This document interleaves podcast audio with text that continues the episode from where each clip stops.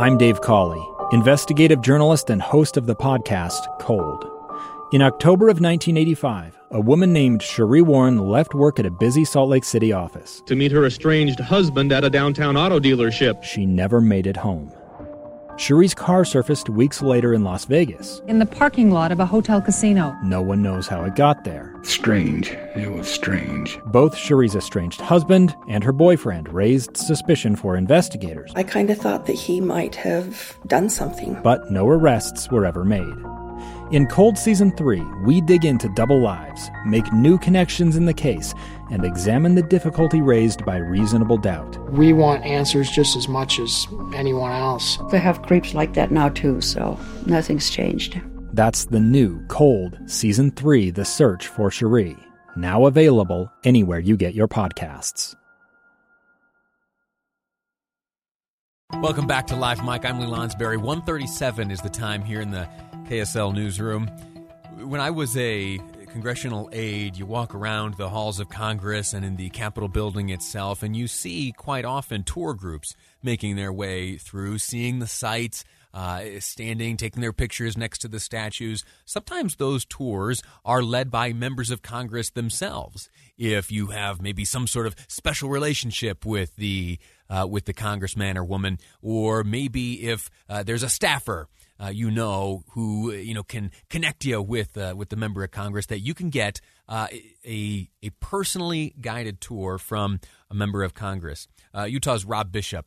Uh, you know, I worked for him for a number of years, and he has a reputation uh, which came from him in the evening times, giving incredible tours of the Capitol building. Sometimes, sometimes if you're lucky, you could get on a what they call a dome tour where you are, with special permission given by those in charge, uh, you can uh, be a- accompanied by a member of Congress.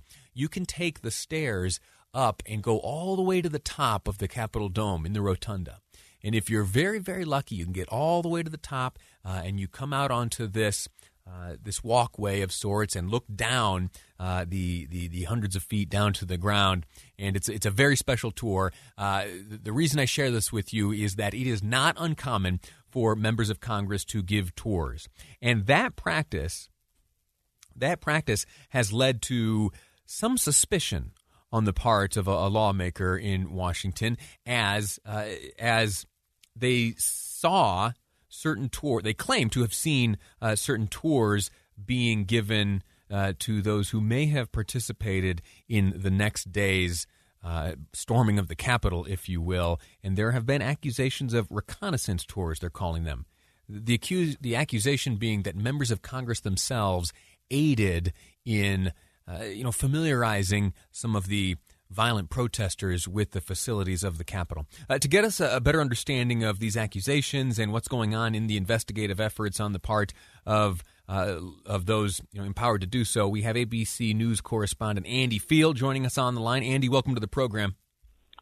Thanks so much. Uh, you, you, did mention the one congressman, uh, Congresswoman uh, Mikie Sherrill, a Democrat who saw this, but she's not the only person. They have 30 other colleagues have signed this uh, petition. Some of them had worked uh, and and served in the U.S. military and were used to reconnaissance uh, missions and uh, noticing suspicious behavior on, on, on the part of folks. This is this is unusual for a number of reasons, and you, you are absolutely right. There are in normal times there are many many tours of the of the U.S. Capitol, uh, but in the last nine months, not so much uh, because they have severely limited access to the public in in the Capitol. In fact, the, the few times I've been there, uh, and I have a pass to get in there as a, as a member of the press, uh, there were no tours. In fact, they had canceled tours of of the Capitol because they were worried about spreading COVID. In, in fact, there were many times where even members of Congress were holding hearings remotely because they didn't want to be together in the same room. So this is number one, one of the reasons that this was so unusual. And the other part was that these people were being led on tours to places that you normally don't get led on tours to. Uh, Ocasio Cortez's office. There's our, you know, that's her office. Why would you be getting a tour of that in a place that's pretty remote and not even necessarily in the Capitol building? They had, she's in one of the side buildings there. So because of this, and it's it's almost unthinkable that this could possibly be true that members of Congress would participate in an insurrection to take over their own body. But there's enough suspicion here right now that they want an investigation into it. You mentioned 30 lawmakers. Uh, are, those 30 lawmakers in addition to uh, Democrat Representative Mikie Sherrill? Are, are, are they claiming to have? That is correct. Are they claiming to have witnessed tours of the nature described uh, by Sherrill, or are they simply calling for an investigation based on her claims? Uh, there are more than just uh, this uh, uh, Congresswoman's uh, claims. There are a number of other members of Congress who saw the same thing and wondered why is this happening here. But there are 30 people that have signed on to it. It says, I've joined more than 30 of my colleagues in requesting an investigation into the suspicious behavior and access to visitors in the Capitol complex on January 5th, the day before the attacks. Hmm. So, uh, you know, I think every American would hope that there is absolutely nothing to this. Uh, because if there is, then we have a much deeper problem than just people attacking the Congress from the outside. The the other day there was a, a, briefing delivered by the Federal Bureau of Investigation along with the acting U.S. Attorney for the District of Columbia. During that briefing, it was stated that these investigations that are carrying out right now are not limited to members of the public; that all are uh, subject to investigation. Uh, are, are, there any names yet associated with the the claims uh, of this uh, New Jersey Republic or this New Jersey representative, along with the, the 30 lawmakers signing their names to the letter? They they have not released them, but they have given them to investigators because again, you don't want to make a public claim against sure. someone that's spurious uh, unless they actually have the evidence and the goods on it. You know, they could be a, indeed an innocent tour that's like, hey, these folks came to town and I was going to give them the tour. But uh, again, because they had restricted these tours and told members of Congress not to do these things, that's indeed why this has raised such a big red flag. There's another issue too, and, and I didn't realize this, but lawmakers can keep loaded weapons in their own private offices on Capitol Hill. I never knew that before, but I found that out. Uh, what they cannot do is carry that weapon with ammunition in it through the halls of Congress and onto the floors of the House and Senate. Now, this has never been an issue because people go through magnetometers and they trusted that members of Congress wouldn't actually do this here. But now there are famously a number of members of Congress uh, who are saying, yeah, we're going to carry our weapons with us at all times to protect ourselves, including on the House floor. Uh, there's a woman from Colorado who's a new congresswoman. Right. And they've now put up uh, metal detectors at the doors of the House floor, uh, per the Democratic majority there, saying everyone has to pass through it. And there are a number of Republicans who are refusing to do it. They are walking around it, and they're just literally the party of law and order is deciding to ignore law and order in their own house. Mm. So uh, Nancy Pelosi is proposing five hundred dollars. Uh, uh, uh, I'm sorry, not five hundred, five thousand dollar fines and up uh, that will be taken directly out of their pay if they refuse to comply with these new security laws.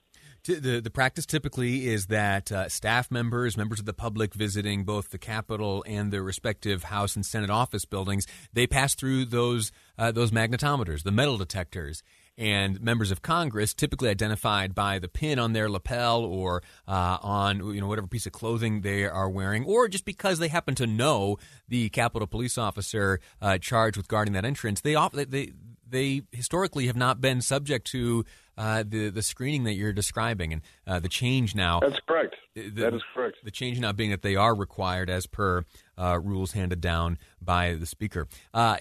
And I, I, was unaware of the fine. Five thousand dollars is the is the fine now. Should they should they? Well, I don't know that I don't know that they've passed it yet. This okay. is the proposal she had. But it's gonna it has to be voted on by the entire House. Fascinating.